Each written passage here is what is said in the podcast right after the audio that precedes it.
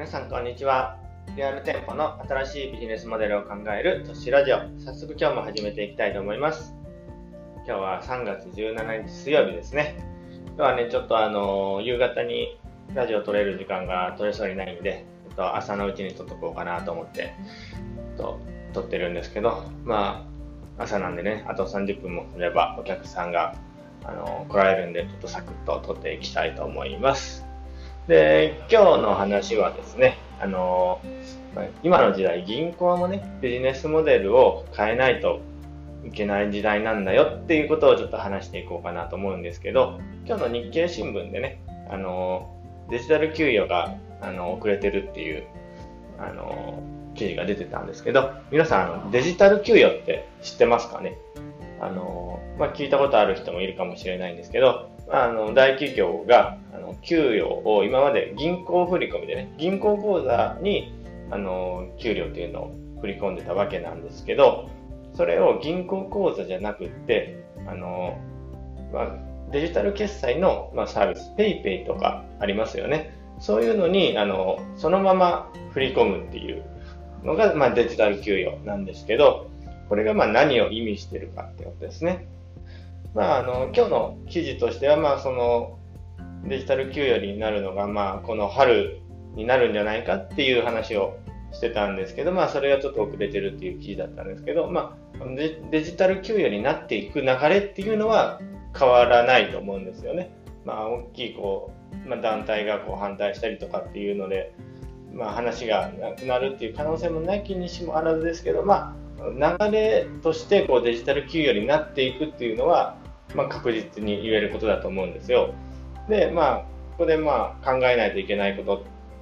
なんですけど、まあ、この銀行の立ち位置ですね。まあ、あの、銀行のビジネスモデルっていうのは、まあ、簡単に説明すると、まあ、みんなからね、僕たちとかあなたから預かったお金を0.001%の金利でこうお金を預かるわけですね。まあ、要は僕たちとか僕とかあなたが銀行に0.001%の金利でお金を貸すみたいな感じなんですね。で、その銀行は借りたお金を使って企業に貸したりとか、その投資に回したりとか、企業に貸してこう5%とかの金利をもらって、その0.001%のこう金利の違いでこう利ザヤを稼ぐ感じですね。投資も同じで、まあ、まあ、3%とから投資を上げると、まあ、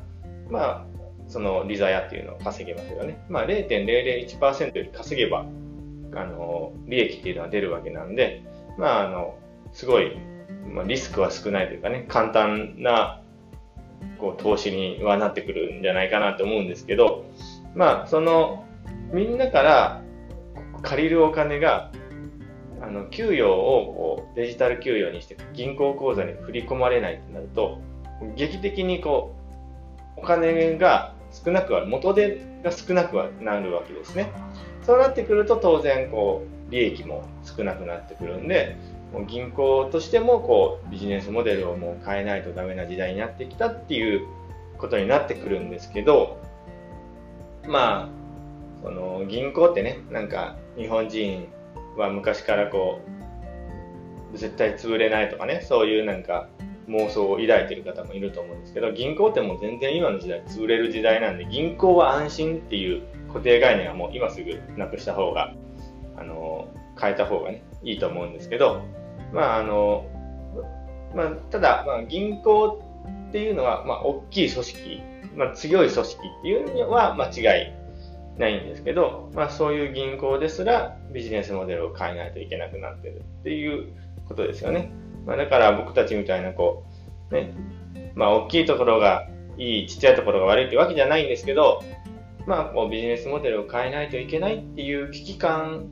の例としては、まあそういう、ね、銀行とか大きいところも変えないといけなくなってるっていうのはちょっと覚えておいてもらえたらいいのかなと思いますよね。で、まああの、まあ、ここでこう銀行のそのビジネスモデルっていうのを考えるわけではないんですけど、まあ、このデジタル給与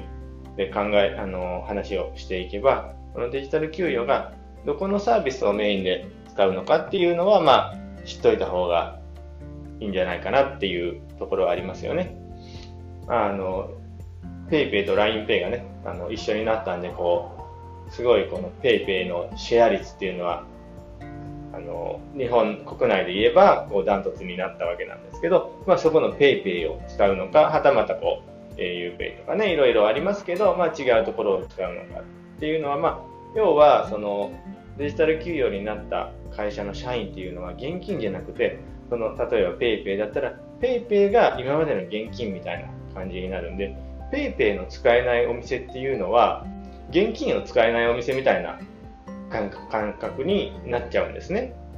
だから、その、今の時代、たまに見かけますけど、現金しか使えないお店っていうのはたまにあったりしますよね。まあ、あの、そのビジネスモデルとかその収益の面でそうそうしてるっていうのもあるのかもしれないですけど、なんとなくこう、現金しか使えないとかね、カードが使えない、PayPay が使えないっていうのは、あの、ちょっと考え直した方がいいんじゃないかなっていうことですよね。確かにこう、手数料とかね、クレジットカードだったら取られたりはするんですけど、まあ、その、まあ、デメリットを、まあ、取ったとしても、その、返ってくるリターンっていうのは結構大きいものになるんじゃないかなと思うんですね。だからまあ、あの、まあ、ちっちゃいお店で、まあ、クレジットカードとかちょっと数量難しい、払うのちょっとしんどいってなるかもしれないですけど、今だとね、こう、あの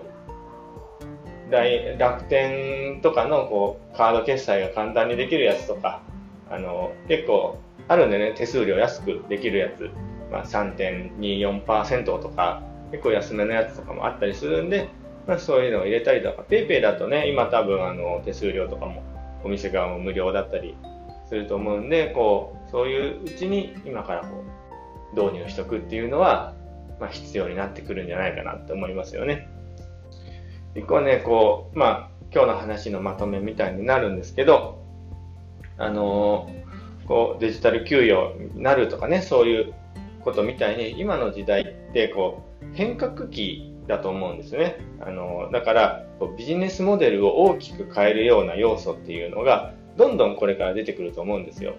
この AI とか、まあ、あのロボット化とかそういうのもいろいろありますし 5G とかっていうのも結構ねこう今使えるところも増えていってると思うんで、まあ、そういう要素っていうのがどんどんどんどん出てくるただ、それをこう見逃さないように、ちゃんと常にね、アンテナを立てとくっていうのは結構大事になってくるんじゃないかなと思うんですね。やっぱりこう、その流れの速い時代なんで、あのー、こう、その技術、要素っていうのを見逃しちゃうとすぐに乗り遅れちゃうんで、結構ね、そのあたりはしっかりあのー、まあ、勉強アンテナを張って勉強するっていうのは大事になってくるかなと思います。じゃあね、今日はこの辺りで終わろうかなと思いますので、チャンネル登録とかフォローとかしていただければ嬉しいのと、またメッセージとか質問とかあればね、ダイレクトメールとかで、あのー、送っていただけるとありがたいです。それじゃあね、バイバーイ。